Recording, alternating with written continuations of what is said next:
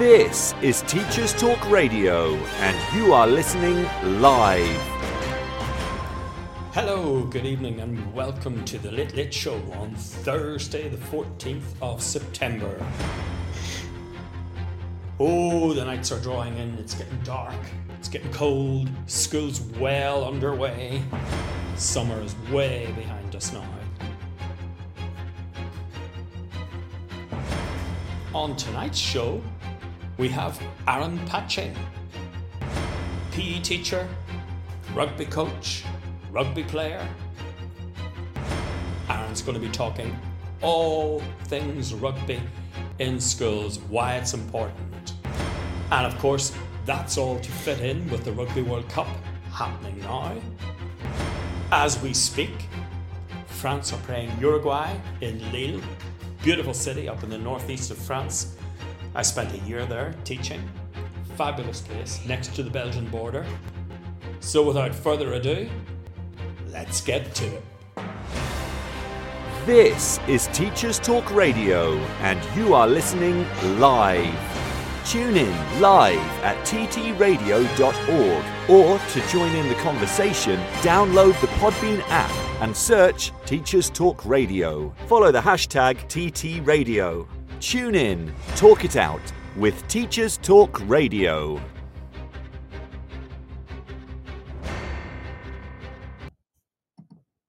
Teaching is a rewarding profession, but it comes with its fair share of challenges.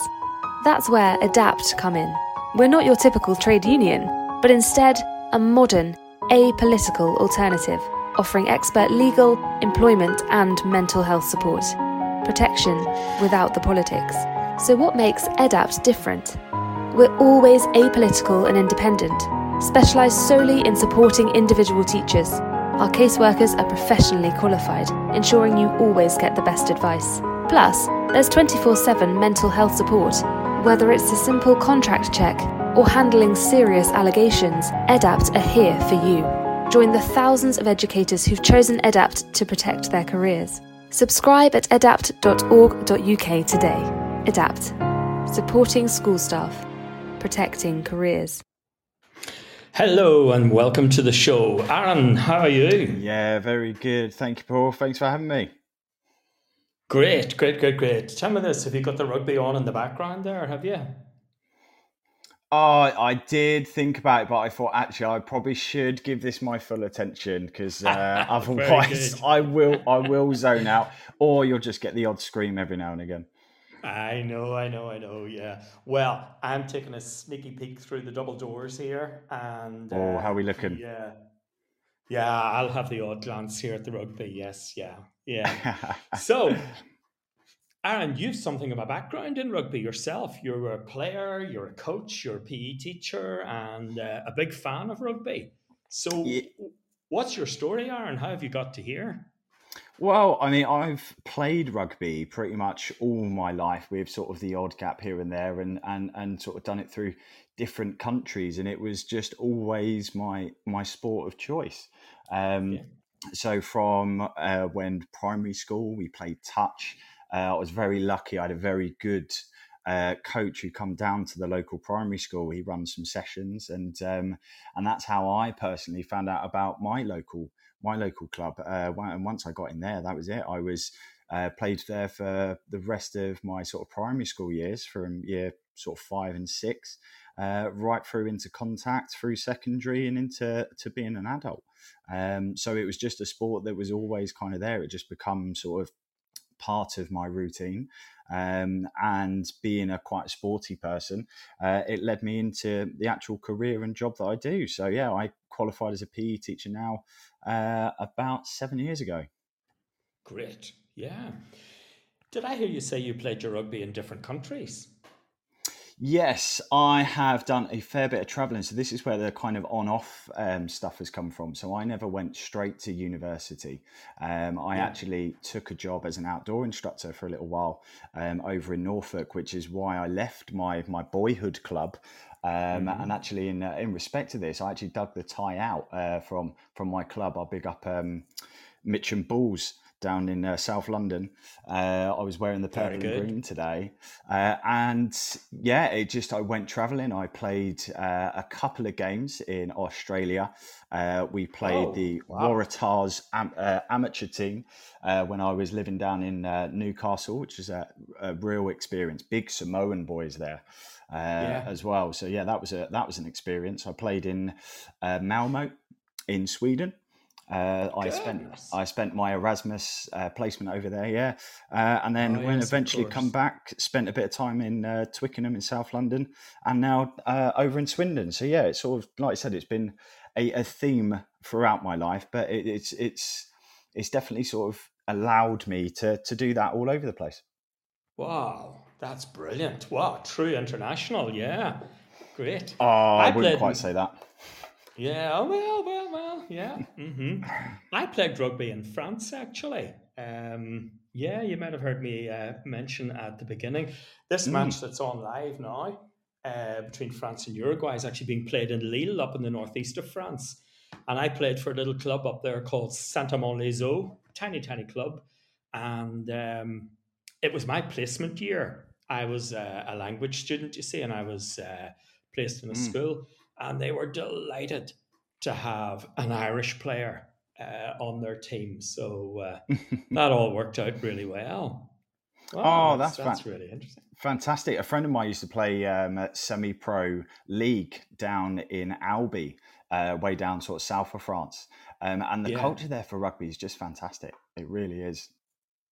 It, it really is, especially down in the south. Yes, yeah, where a lot of those games now are being played. Yes, they're fanatical about it. Mm. Yeah. So you're uh, coaching a little bit of rugby in schools now. So what's that like, coaching in schools? Yeah, no, correct. I uh, I teaching teaching it throughout uh, my career at different uh, year groups, but uh, in in secondary, so from year sevens up to up to 11s, and I've been lucky to do that in sort of the both schools that I've worked at. Uh, one down in South London, one over here in Swindon, um, yeah. and it was really I tell you what, it was really nice to see the differences actually in in those areas um, yeah. between the two and how they're played in schools um, and sort of what their setups is for fixtures and so on. And, and like you said, the sort of cultures within those different places. Yeah. Mm-hmm. Yeah. In Ireland, you know, we would believe very much that it's the schools that kind of uphold the game of rugby. Uh, and there's there's a lot of chat about you know schools being the nursery grounds for you know all the players that go on to uh, you know to play both both codes, you know, league and union. Mm. Would that be fair to say, you know, would that be your experience that it's the schools that really are the kind of the learning grounds for the players that go on to really make it? Oh, absolutely. Um, I mean, the the the well trodden route is through what you would say you or you'd call your rugby schools. Uh, so yeah, sort of your yeah, we have them privates, too. Yeah, and so yeah. it's very much seen as that's the the trodden mm-hmm. route. And again, you'd, you'd see a lot of promising students. They would transfer schools so they could go to these places. So again, we used to have a couple, um, Whitgift, John Fisher. They, they were the seen as the ones to go to to really sort of progress if you wanted that career, that academy route uh, to go to the your, your, Premiership clubs and so on through the academies. Um, but not only that, like I said, it is the state schools as well. They feed the local clubs, and they are, I would say, the lifeblood of that grassroots rugby. Having seen it sort of from both angles. Um, your level 10, 12 playing senior teams, uh, a lot of them are school friends. They they grew yeah, up together, and uh, like I said, they then they dragged their mates down and so on. I mean, it's exactly the same for for, for me and my best man who's at my wedding. We we've been lifelong friends uh, because of rugby, where we met.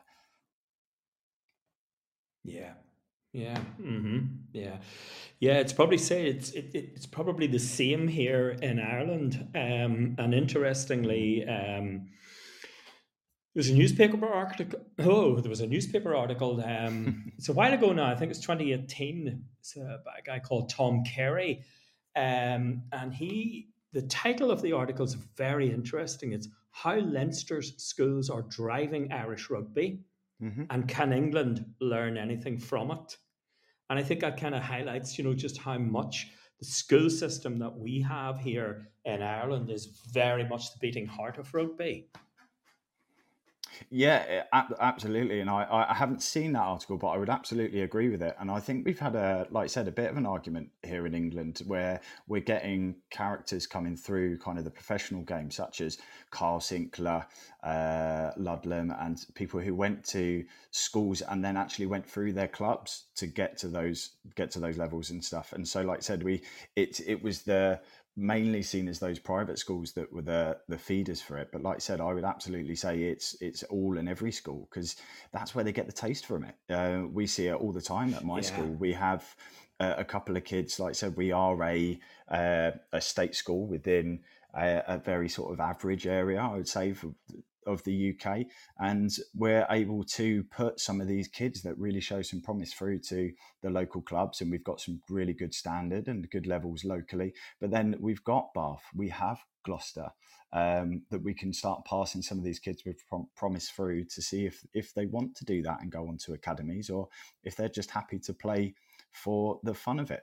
Um, which I'm really happy to say uh, in all of my experience of rugby has always been the case. Um, it, it's not an elitist sport all the time. It really is about that camaraderie and that that local grass grassrootness, if that's a word. Yeah. Well, we've just made it a word, even if it's not. Yeah, we'll call it that. I think you're absolutely right. Yeah, yeah, yeah. Mm. And would it be the case that all the coaches in in those, for want of a better term, because I, I agree it's the same here. You know, we do have our kind of rugby schools, and we would actually have parents who would move house to make sure their child is in that catchment area and so on. But mm. it is kind of broadening out into, uh, you know, as you said, the state schools and schools who might previously have been more involved in other sports. Um, but I'm just wondering, you know, would all the coaches be teachers as well, or would some of those schools have people who are just coaches and maybe not teachers?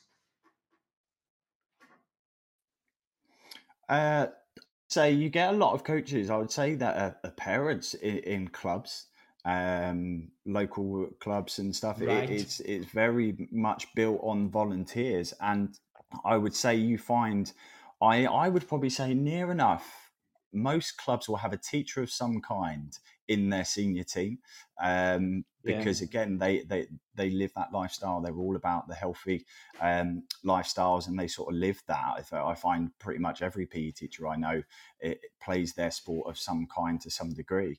Um, but again the coaches and what we'd call the mini games here the, our minis i know what you call it what, what are they called in ireland your your youth sides Okay, well, you're not allowed to laugh now, but we call them leprechauns. Leprechaun rugby. Oh, that's um, oh, that's suppose... so much better than minis. yeah, but I suppose that's just a way of you know getting all these tiny little kids involved and so on. So there's lots of Saturday mornings, and you can see them all kitted out and you know they really go for it and so on. It's fantastic yeah. Yeah and that's the way it becomes like i said for some families it's a it's a family sport. I mean again there's teams i i think i'd seen uh, quite a while ago the rfu they posted pictures it was like three or four generations in one picture where granddad's yeah. still still trotting out on the saturday with uh, with your uh, your senior teams, and you got right through to the younguns coming through, and it, it, it is like that. Like you said, Dad's played on the Saturday, and he's taking the kids on the Sunday as well, which is it's just a real good family feel within the sport, and you get it at games as well. I mean, I could literally cannot speak highly enough of of the culture within it. Um, that it really is at its heart uh, of a family um, community yeah, yeah, mm-hmm, yeah, yeah. Um, I was I was asking about coaching because um, there's a guy I'm not sure if you know John Vanstone. Um, he'd be an English player, um, very very very good player. Has become a very very successful coach. Um, but one of the things he said about the setup in Ireland was that, um, in fact, this is a quotation. He says the coaches are all full time teachers and here at Blackrock, Blackrock uh, would, would be a big rugby college. Um, mm. Blackrock College, I think there's a lot to be said for seeing these players in the corridor all the time, teaching maths to the likes of Garry Ringrose, for example. You learn a lot about yeah. a student's character as opposed to just mm. coming in and offering your expertise as a professional coach. I think there's a big advantage to the system. And I, am just wondering about that, you know, uh, how much, you know, being a teacher contributes to being a rugby coach. Oh, massively. Um, it's mm. it's a, a, debate you sort of have when you're uh, doing your teacher training as such, because a lot of uh, PE teachers did the, whatever sport course at, at, uni, whether that be sort of physio or direct coaching course and something, and they go on to be teachers. They go through their initial training, and it's it is a distinction. There's the difference between a a teacher and te- teaching and coaching and then how do you mm. blend the two? Um, because it, it is about that. It's about making that distinction sometimes that you are going to really go for some gamemanship here and we're going to teach you the ins and outs and some of those black arts. Uh, whereas actually like i said you then go to um, we're going to teach you about the body and how your body position and your angle. Okay, this is why we tackle safe and how. Um, and that's the reason behind it. And you can do that within one session. You can flip between the teacher and the coach. Um, and uh, when it's more appropriate to do that. Um, and I think that's something that's that's done really, really well in a lot of um, state schools due to the the facilities that, that, they have because they have to put that multi hat on. Uh, and again, you see a lot of these rugby schools, um, particularly, they will draft in ex players, they will draft in high level coaches um, that are. Like I said, they're out there yeah. to give give back to the game, and they're coming in with such expertise, and they are at such a young age. I mean, you just have to look at, like I said, some of the schoolboy rugby that's on on display. It, it, it's fantastic. If you watch sort of the, the Daily Mail Cup and, and so on, you just see pure raw talent that's been um, really harnessed from a young age. And you can just see they've progressed through those different stages, whether that be with school, with county, uh, or just good club rugby. Yeah, yeah, mm-hmm. yeah. I, I agree. I, I think um, teachers have, you know, very much innate and built-in skills um, that allow them to be kind of better kind of coaches. Yeah. Mm. Mm-hmm. Yeah, absolutely. Yeah. And um, it's, it, it one lends itself to the other. Yeah, definitely. I think so. Yeah, yeah. How important is you know what teachers know about psychology? Uh, and we do, we do know a lot. Some might specialize more than others, but how important is that in being a coach? Oh, massive! Uh, like I said, how people take things in and when um, is is huge. And like I said, if we look at any kind of cognitive theory of cognitive overload and the way we learn, I mean, even just the rules of three and feedback. Um, if you're going to tell a, player get low, get here, hands hands there, punch through it, you give too much, they're not going to take it in. They can, especially if they're they're at sort of that that very beginner stage and they're trying to learn a new skill. Again, we're looking at the progressions of skills and the different levels before you become autonomous you really have to go back to that yeah. first stage and you just practice step by step by step and you just give simple instruction stress and you're, you're physically active your, your brain is only capable of taking in so much yeah mm-hmm.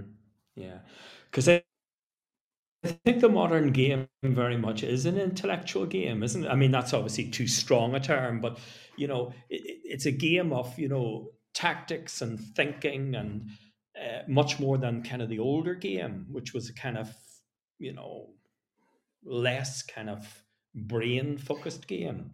Would that be? Yeah, absolutely. Uh, and again, sort of, it's uh, you're forever going on. How much? Do, how much do I tell these kids?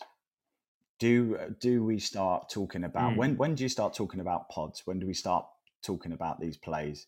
Why why are we kicking and so on? Like you said the tactics are, are, are so in depth if you really yeah. want to break it down. Like I said depending on sort of what kind of level you're playing at and or school you're teaching at and these the ability of those kids in front of you. Um, I mean we've taken I've taken sessions like I said where we're just focusing on passing backwards let's move forwards. That's how we're going to yeah. get some territory. Um, and then once you can get past that, you can build on the next thing. Um, and like I said, before you start going into some really kind of complex moves, why why are we going to pick here and drive? Why are we going to keep it in? Why are we going to come out to the backs and so forth? Like I said, the the modern games just moved on so much. I mean, it's not even been professional for that long. We're talking sort of a few decades. Um, but like. I said, it's mm-hmm. just progressed and moved on. I mean, how many t- how many times do you talk about the game, especially at the World Cup at the moment? Everyone's going, "Oh, I don't like this kicking game. Yeah, they kick too much." Yeah. And like yeah. I said, if you can't see the the idea behind it, um, it, it could be lost on you. Like I said, you're not seeing the tactics behind it. Yeah, yeah. Yeah, I do. I do think that's a very satisfactory, you know, dimension of the game. Just watching the tactics, and I know, um, you know, particularly, I think, well, it is everybody, but I know uh, they, they, talk a lot about that kind of uh, intellectual approach from a lot of Irish players. You know, Sexton, mm. O'Driscoll, O'Gara. You know, those boys were, you know, great skill, but very good thinkers of the game, and you know, a few mm. moves ahead. And you know, they talked about the players with them had to be very sharp and alert because these guys were really quick in their moves. You know. Wow, be careful there. You're, you're starting to um, give backs a good name there with uh, how clever they are. I try. I try. yeah. Mm-hmm. But it is, you're right. Like I said, it, it's, I love it when they call somebody a student of the game, someone who really sits down, they do their analysis afterwards, and they're, they're someone who's going on to improve. And like I said, we, I make jest because I'm a back myself. But again, you just get some absolute scrum fiends who, who love it they just love yeah. the idea behind the scrum, the foot placement, your body angle, where you're going, that second shove, um, and those tactics are. Because again, you can be creative. Like again, if you start talking about the, uh, the, the creativity within it and the thinking behind it of how are you going to beat this set of five slash eight men you can do whatever yes. you like as long as it goes straight and someone's up in the air. Where are you? Where are you going to do it? And how are you going to do it? And again, I mean, that's why the the Baa-Baas do so well. We love to watch them. Everyone does uh, across yeah. the world because it's they're they're the the globe trotters of rugby, aren't they? So yeah. we just love it. You see it. They start huddling. You go, here it comes. There's a trick play. yes. Yes. Yeah. Yeah. Yeah. Okay, so listen, it's time to um, take a listen to the news, and we'll be right back after these messages. Teaching is a rewarding profession, but it comes with its fair share of challenges. That's where EDAPT come in. We're not your typical trade union, but instead a modern, apolitical alternative, offering expert legal, employment, and mental health support. Protection without the politics. So, what makes EDAPT different? We're always apolitical and independent, specialised solely in supporting individual teachers. Our caseworkers are professionally qualified, ensuring you always get the best advice. Plus, there's 24 7 mental health support. Whether it's a simple contract check or handling serious allegations, EDAPT are here for you. Join the thousands of educators who've chosen EDAPT to protect their careers. Subscribe at edapt.org.uk today. EDAPT supporting school staff, protecting careers. This is Teachers Talk Radio, and this is Teachers Talk Radio News.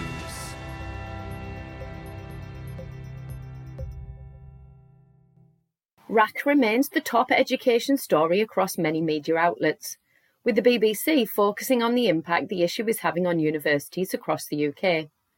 The news website refers to closures of lecture theatres, science labs, and student unions.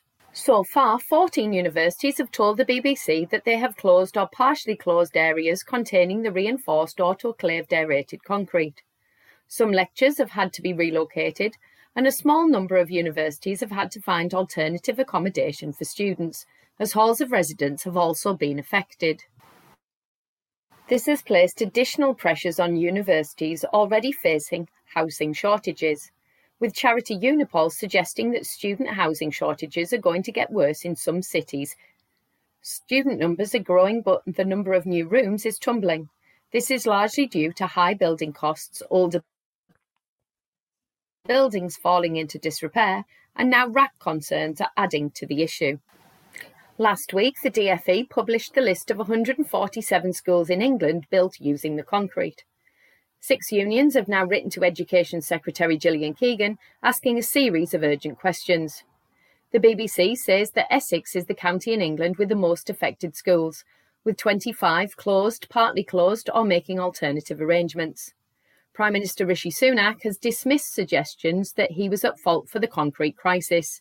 During Prime Minister's question time, he said his government had acted decisively, whilst opposition leader Sir Keir Starmer referred to him as Captain Hindsight. In Wales, only two schools have so far been affected by RAAC, but First Minister Mark Drakeford said inspections were ongoing. In Scotland, Humza Yousaf has outlined his plans for the coming year with a heavy focus on expanding childcare provision, saying it is the best way to support families. This plan includes the recruitment of a thousand more childminders by 2026. Free childcare hours are being extended to two year olds across the country. There will be a pilot of expanded care from nine months to the end of primary in six local authority areas, and free school meals for P6 and P7 pupils moves forward. But those in receipt of the Scottish Child Payment will receive them first by 2024, with others following by 2026.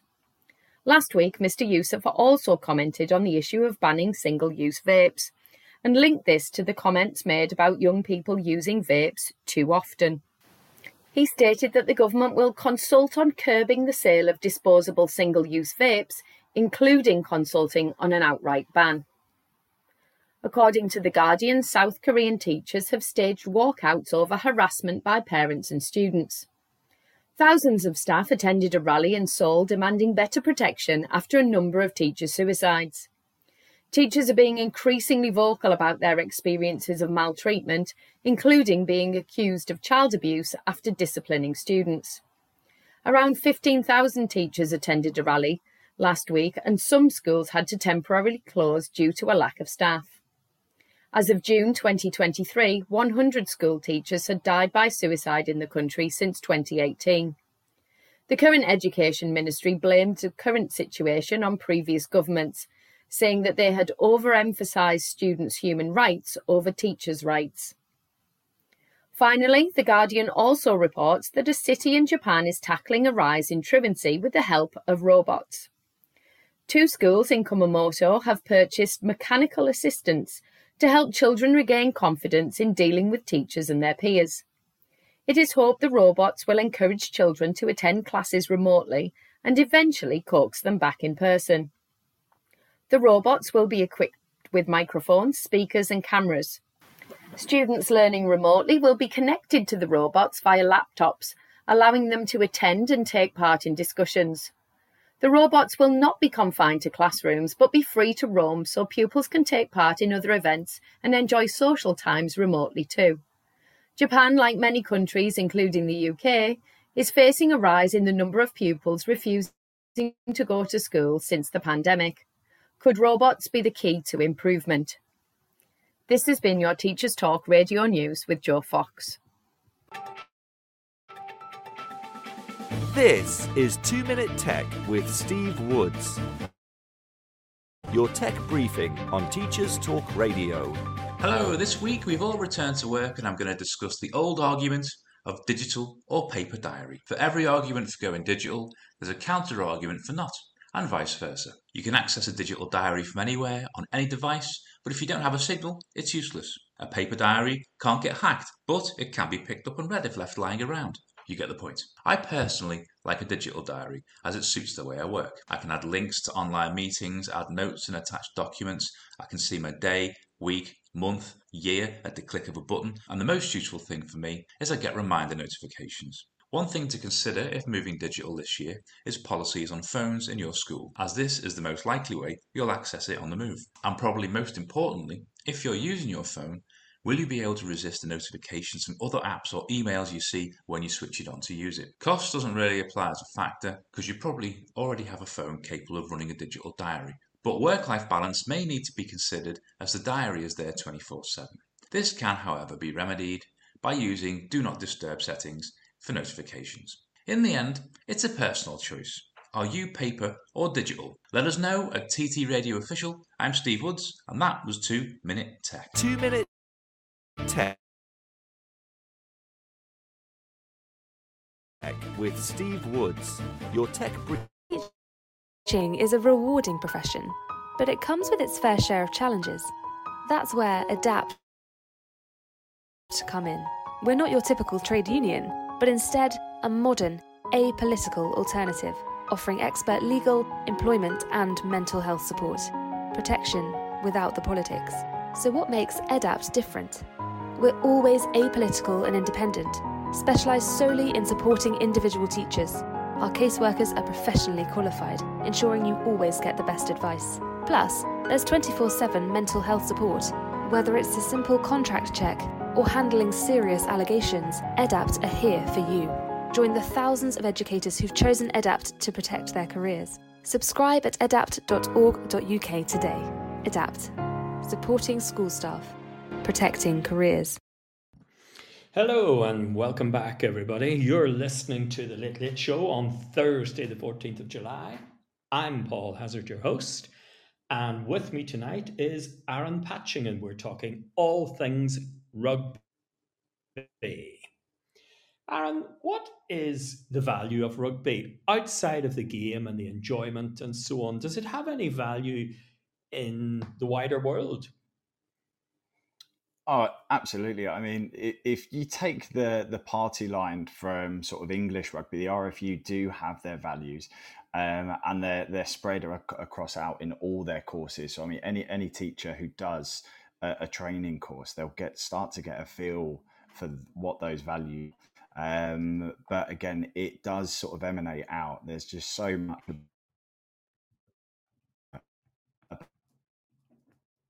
it is a physical sport by its nature. Uh, it's physical, it's aggressive.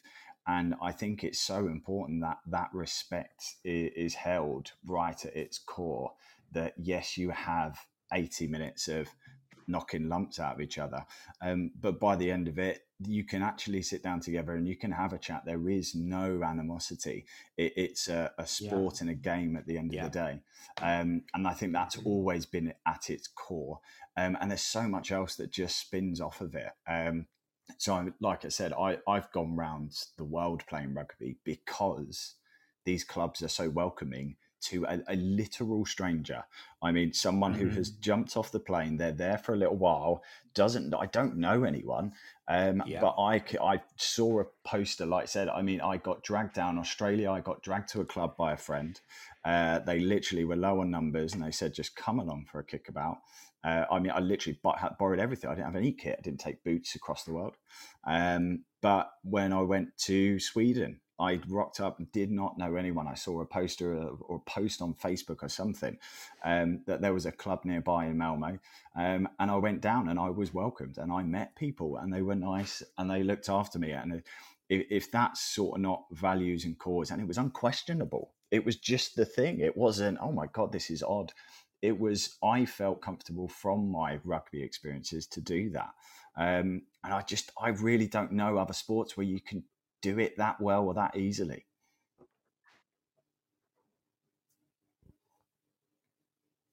That's really interesting. What you say is very similar to my experience going to France because um, I was kind of sought out in the school and somebody came to me one break time and said, Oh, you're Irish. Oh, you play rugby. Oh, come along to the club. And it's just like you've illustrated there, there were so many mm. assumptions made you know, about the kind of person that I was. And there was just this kind of, you know, there was no getting to know anybody. There was no initiate. You were just part of the club, and that was it. Mm. You were suddenly a fully fledged member. You know, very welcoming, very warm, very embracing kind of kind of thing. Yeah, absolutely. And I think it's the same in schools in that it's it's seen as a sport that you can be the big kid and you can still play. You can be the small kid and still play. Yes. And you can yes. it just has a role, a job. It has fun for everyone, and I think that's something I've always loved. I mean, I've always been the small guy on the pitch. I've been quick. Yeah. That's the only thing I've I've really had going for me. Um, and like yeah. I said, it was it was me. Like I said, no, I'm not picking the big balls and making crash ball, but I was there and I had my role to play, and I I made a ton of friends in it. That's it. And yeah. at school, especially secondary, you've you've moved up from primary school. Everything's different, and it's just that that thing. It's that event that brings people together and starts to yeah. break those barriers down. Yes, definitely. Yeah, yeah. That's interesting. Yes, I, I was that kind of player too. You know, I mean, small, fast sprinter, able to just kind of move quickly. But you know, mm. I, I wasn't one of these big, you know, kind of blustering kind of players. You know, although yes, you're absolutely right. You need them too. Um, but we do value, in, in certainly in the game in Ireland, we value character and characteristics a lot. And what the game mm. teaches, you know, uh, respect, commitment, friendship, um, camaraderie, and all, all of those things. Yeah, very important. Absolutely, and discipline. It's like the, the list just goes on. Like you said, every, I agree with absolutely everything you said, and and it just gives everyone that chance to to get involved and learn those skills uh, because it takes it takes not just 15 of you like i said if you're a squad and you've got a couple of teams or whatever you you belong to this bigger whole um, and all yeah. of a sudden those values just come through uh, and it, it is just part of the game and it's just accepted and it's just as far as i've always known it's always been there in any kind of guise i mean i think it's always um, the battle between old and young and you had it easier here and there and back in my day and everything else but that filters through it's yeah. it's that tradition you latch onto i mean uh, schools have their songs, clubs have their songs, and that, that tradition, and it, it's everything as a whole. It just filters through into building that character and and giving everyone a place. Yeah, and I think it was in our pre-show technical run. I think I was saying to you, you know, I was a careers teacher for for a lot of my time as well, and I used to encourage you know, boys and, indeed girls. I have to say the girls' game in Ireland is is growing immensely. Mm. It's it's very very fast. Um, but I used to encourage them to put it on CVs and to talk in interviews about their rugby, and mm. you know, it, it, it clearly demonstrates the kind of person uh, that you are. It says something more about you than you can maybe put into words. Oh, absolutely. I mean, like I said, that I've always said that with uh, UCAS applications. And they go, I, I just don't know what to put. I just yeah. don't know. And you look at this young man who has, like you said, he's gone through the years, he's played every single day. He's been there at the trainings. Mm. He has yeah. shown up. He got captain or vice captain at some point, and he's picking the boys up and he's organising the kit and he's doing all this. And you, they just can't see the wood for the trees sometimes. Where, like you said, you've you've done it. You've demonstrated that.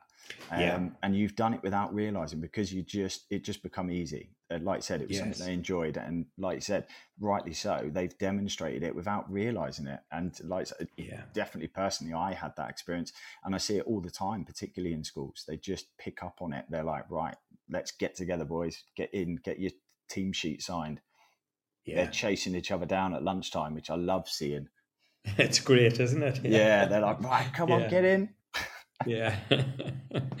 yeah. Yeah. What about safety in the game in schools? How does that hmm. kind of play out? It's a big factor. It's a big, big, big factor. Um, it's it's something that worries a lot of what we would call non-specialist teachers, PE teacher, even actual, like I said, PE teachers can get worried yeah. about it. Um, mm-hmm. I mean, we we have a rule at school currently that, like I said, if there's no studs, there's no contact, um, and it's something that has grown on what kind of these red herrings and expectations are and stuff. Um, that these rules have come in more and more and more, and to the point where some teachers will latch onto those. Ah, there's no boots, can't do contact. We got yeah. two. We got two over there. Uh, and again, and it's it comes from a lack of education, a lack of understanding, and it is, as you alluded to, it's a technical sport. It's it can be quite um, tactical and technical in in that safety um, aspect of getting the tackle technique right, teaching those those simple basics and getting it right. Um, and it's it's always been there. Um, yeah. But it's luckily the RFU in England have been trying to do a lot for a long time with getting teachers comfortable with that and doing their coaching courses, doing the rugby ready course, doing the head case course, um, so you can understand about concussion, what to do. Of course. Um, yeah. And obviously, recently with the tackle height, um, I mean, it, it was everywhere uh, before the end of last season. And like I said, there was a, a, a, huge amount of talk on it. And luckily, from my experience, schools have gone, okay, right, there's a there's a change, and we're going to get to know it. Um, and like we, we've alluded mm. to, schools are the lifeblood of, of it. You can't take it away.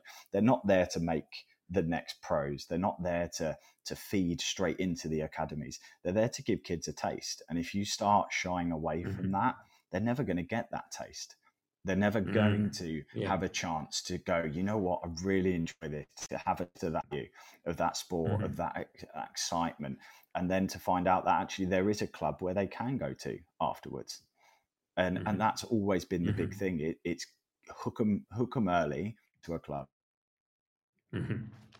Um, and that's always been the lifeblood of, of especially the grassroots game.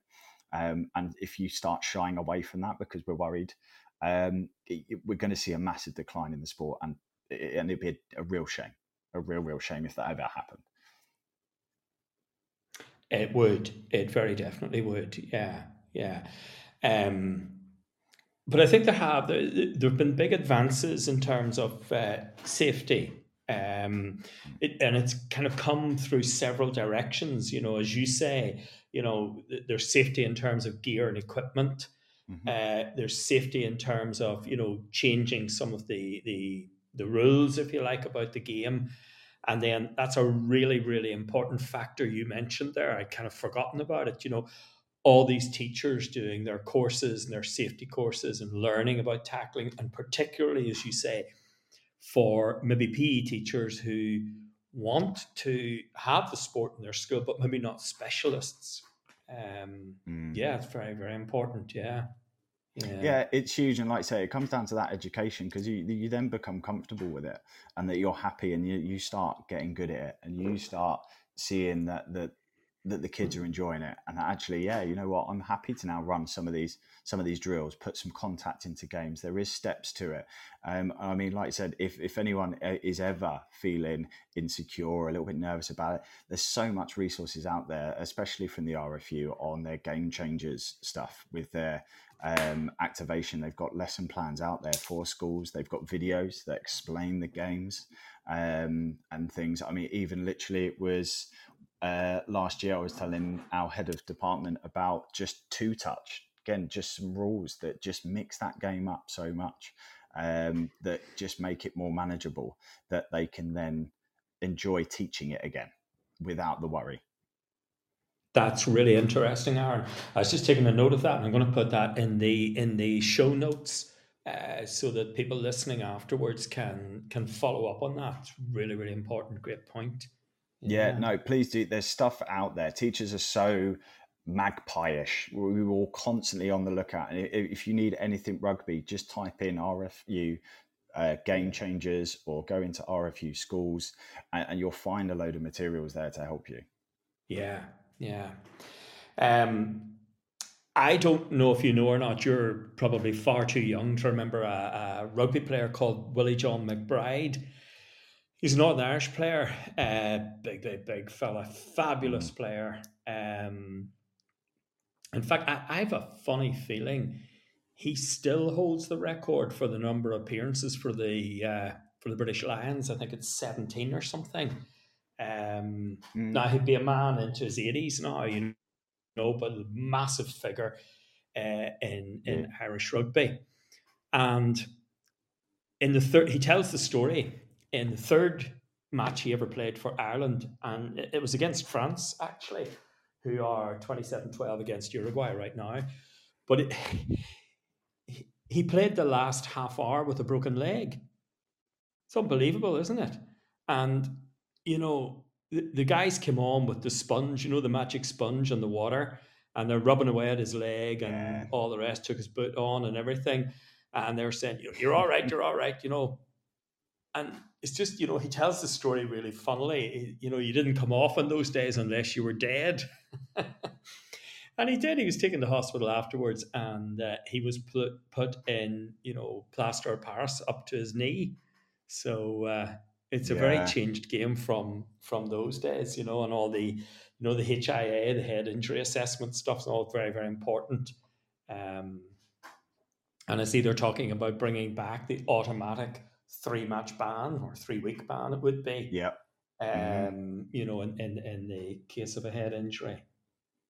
Yeah, it's it's always been. There's always the uh, the great story, isn't there? Like I said, we we've broke my leg and I carried on and so on and so forth. And so and so done this. And like I said, we just strapped it up and went on. And there was, I'm, I'm sort of young enough in that I wasn't from um, the, the old school hard era. Like you said, it was, we would break bones and carry on and you would punch yeah. each other and then get on with it and and so we kind of had that i mean even like I said it was kind of like studying was still a thing uh, when i was a kid like it was just yeah. on its way out um, and mm-hmm. you could get away with a little tap dance um, but yeah. you, it was like I said, the game moves move, moves on. We understand how important the HIA is now. Mm-hmm. Um, with like I said, some of the stories that are coming out in the press, where we've got ex players, like I said, some really absolute legends of the game that are just mm-hmm. going, I struggle day to day with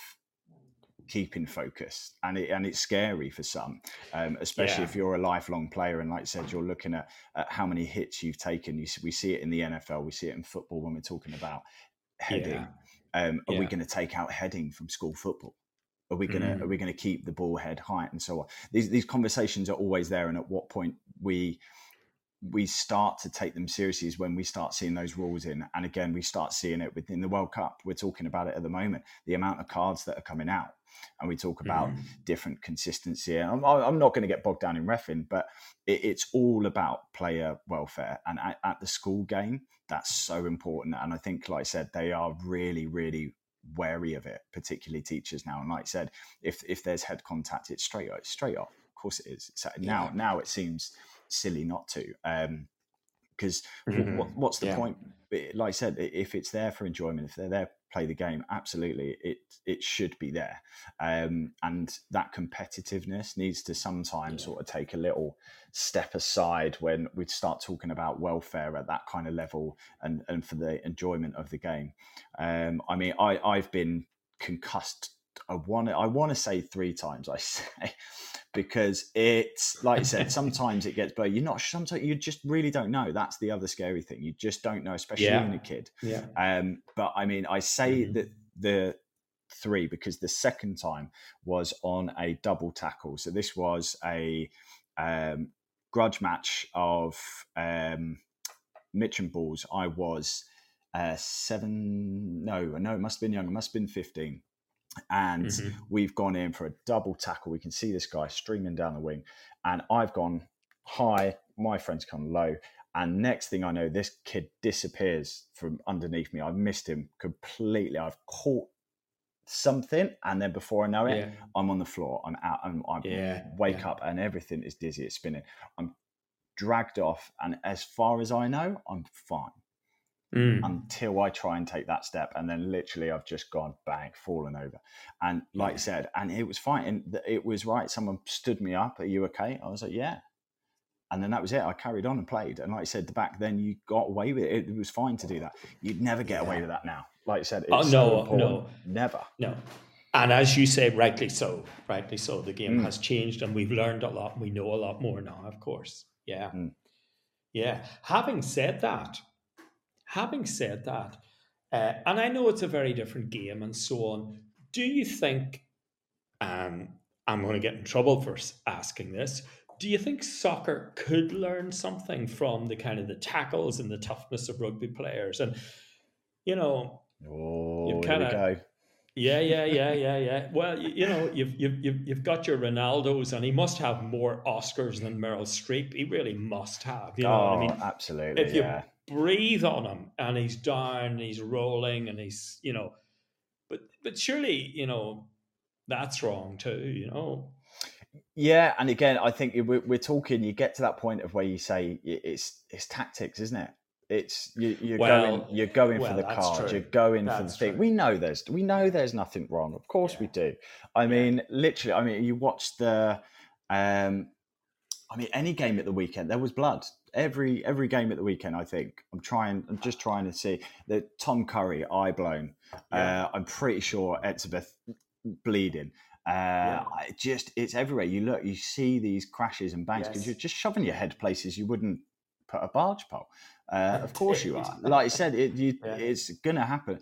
And then it's but football is a different sport in that there it's a technically a non-contact sport. I mean, I've True. played sun, I've played Sunday league and that's contact. Yeah. I could tell you now that's contact, but they, they, they there is levels of the game where, like you said, they they Mm. do play hard and they they do that contact. But it, again, I think yes, footballers try and do it a whole lot more. And if we ever saw it in the in the rugby game, I think we'd kick it straight out. I mean, people whinge and say that we're starting to see it now with the new um, head contact rules, and that they're trying to uh, really bring it in a little bit, toughen it up, play. Uh, but I just don't think we'll ever see it in rugby. I really don't. Like I said, that football can learn from us. I don't think we would ever Yeah. pinch that from football. Yeah. And I think everyone was on board with that one. Yeah. Mhm. I'm just Uh, trying to think. Who was you it? It was a mentioned game where they dragged him up. They dragged him up. Who was it at the weekend? Um, oh, I'll have to come back to it. It'll come to me. He picked Oh, him yeah, up. yeah, There was, uh, it was, uh, it was it the Japan Chile game, I think. Uh, I must that game now. Yeah, Possibly. Yeah, could well have been. Yeah. Mm. hmm Yeah. Sorry, go on. I've completely interrupted with my No, tangent. no, no. Don't worry. Don't worry. Don't worry. You mentioned referees. Referees are very important in rugby, Mm. and they get an immense amount of respect. You don't get all that mouthing back and that cheek, and yet you know referees do this with. There's kind of an ease to the referee, you know. Mm. Do you notice that? No, there is, and it's a confidence in that they can do it. Like you said, that they they know there's that going to be that respect there, Mm. and they do it. Mm-hmm. And it's like I said, I mean, you can draw parallels to school um, with teachers going in that there's a certain amount of respect already that you would expect that as the teacher and the student. It's exactly the same for a rugby ref. They go on that pitch knowing they are going to officiate the game. They're going to run the game Yeah. as they see it, and that their their word is final, Mhm. um, and that you you don't expect back chat. It has to come from the captain. Yeah. Everyone everyone knows that. yeah. Uh, You always get told, and if you do, like I said, you know you, the captain's going to rip you one. You know it, Yeah. And it's just standard. And like I said, that's that's a real thing. hmm Yeah. Uh, sort of flips. Um, it's and I think people always know it, and it, it- it's it's just expected that you do Yeah. that. Yeah. I always think it comes back to, you know, that uh, quality you mentioned earlier of discipline. Rugby players are much more disciplined. You know, when the whistle goes, they stop. You know, if you if you watch them, they all stop. All 30 of them on the pitch Mhm. stop immediately. And they will, they'll back off and they look to the referee. And there's much more communication and, and contact uh, between rugby referees than there is uh, between referees in other sports constantly talking to the players and you know Yeah, and I love, like I said, in the games they got the mics, but the kids pick up on it, whether whether they're watching it or not, they see it, or Mm. whether it's through the coaches and thankfully the teachers that they they tell them this or show them this. It Yeah. it's picked up. They do see it, yeah and I see it at school all the time. Like I said, they know not to, and if they do, like I said, I I personally do it. If if our kids were to start gobbing off at a ref or something, you would tell them, no, bring them in. We're not. Don't do that here. And we see it from all all schools that you play against and, and clubs. Uh, like you said it comes from within. It's very self-policing. That's what i find as well actually. If we're talking about like i said that that discipline it comes from everyone around you. It's that that social acceptedness of it and they uphold that. Mhm. uh, you just don't sort of see that level of it in football. You absolutely i think you do see it Mm. but like I said it's it's not to the level that rugby has and that gets extended to the ref. Absolutely. Yeah. Yeah so you know schools listening to us or thinking maybe about you know getting involved in rugby or maybe extending uh, and improving you know the rugby setup they have what could they do aaron what could a school do to you know improve their rugby setup the be- I tell you the best thing to do, and I've done it at both schools have done, and I've spoken to lots of other schools, speak to and find your local Premiership club. They will have a community arm and they will offer coaching mm. of some form. Um, so we have had my school in London. We had Harlequins come down. They run a six-week program with our year nines, and they run it again with tens and elevens.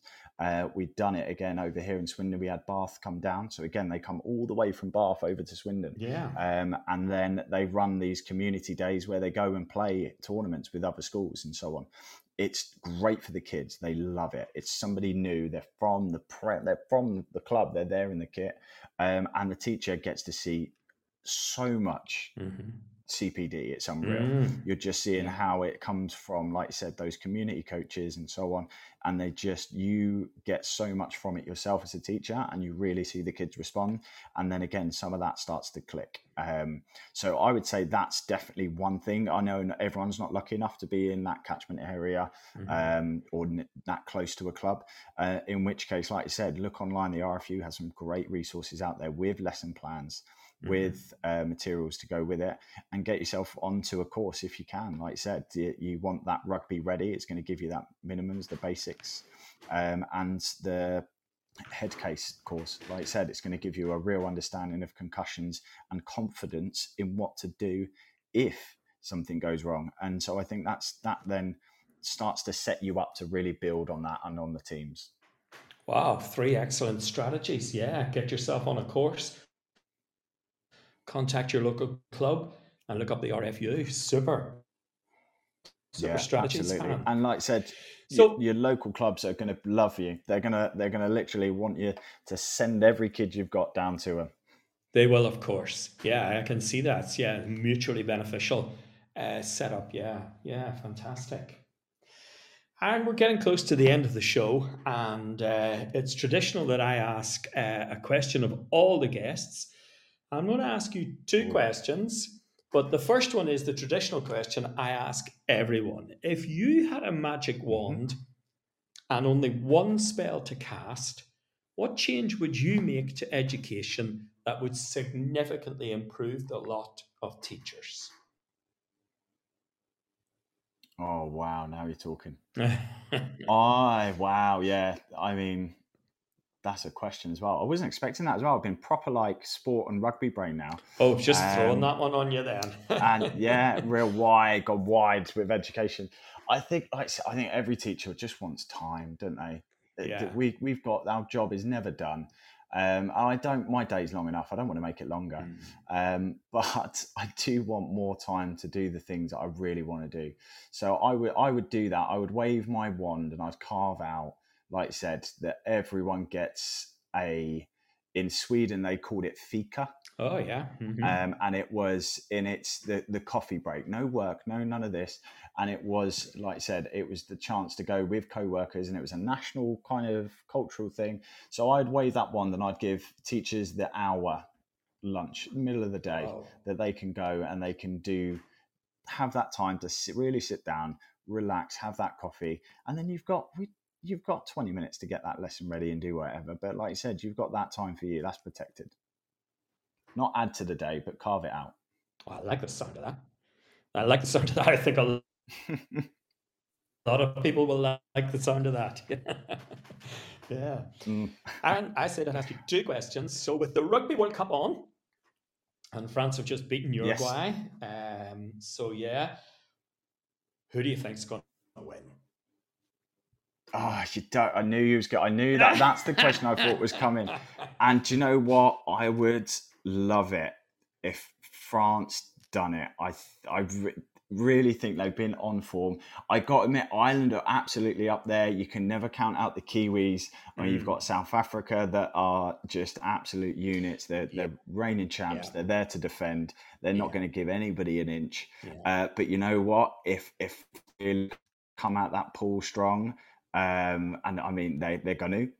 I, it would be something to see a hometown win uh, for them and a Southern Hemisphere team because, like I say, it's either them or Ireland. Like I said, I want the homeboys. Uh, they're coming out, coming home into Europe, into the Southern Hemisphere because uh, England, we're not off to the greatest start. No. Um, as much as I'd love to say it's England, I really, really would. Yeah. Um, but drop goals. Aren't always going to get there, even though they did. Uh, but I, would like to say France. I mean, I think that would be a, a fairy tale for them. Yeah, yeah. Well, home advantage does mean a lot. Absolutely. Yeah, it really does. Yeah. I think you're right. And they've been working for it. Yes. Oh, they definitely have. Yes, they do have. Yeah. Um, I, of course, would love to see Ireland win. Um, and I'm not sure if you've seen it. Um, well, you probably haven't seen it. It's probably only in Ireland. Uh, the Guinness adverts say you can think it, but don't jinx it. So we're not allowed to say we're not allowed to say out loud Ireland are going to win. But um, I think it's it's it's certainly our best opportunity, uh, best opportunity we've had oh. in a while, and uh, mm. you know, I, I, I mean, it's a it's a hell of a run you boys are on. Like I said, you you've got every chance in the world. Yeah. You're you're you're in there, yeah. and like I say, it's just going to come down to that last sort of week of of who's sort of made it through and and is really hungry for it, really really hungry for it, and I think that's going to be the real dogfight towards the end yeah. of just who's got that grit and it, and kept the injuries at bay. That's uh, like I said, too. we yeah we we want to. We I'd love to turn around and say England are going to do it. We do it every year. We go, yeah, well, we we didn't do great last time, but we come flying out the pools. Mm-hmm. And yes, we mm-hmm. did. Don't get me don't get me wrong. Yeah. We had the same, and I hope to God we do. Yeah. I really, really do. That, like I said, we come out fighting again. But like I said, I mean, it was a, a different tactic that we're not used to um, at the weekend. Definitely yeah. drop goals only. But I mean, like I said, if it if it gets us as far as we can, I'm going to take it. Uh, but yeah, it'd be nice to get out the pools for us. But yeah, I think it could be, like I said, a, a very fun year to watch for anyone, especially non-rugby uh, watchers. Please do start getting into it. I think it is. I think it's very appealing, and I think it's a very wide open competition. And I think yes, it's full of full of entertainment. Yeah, I think it's great.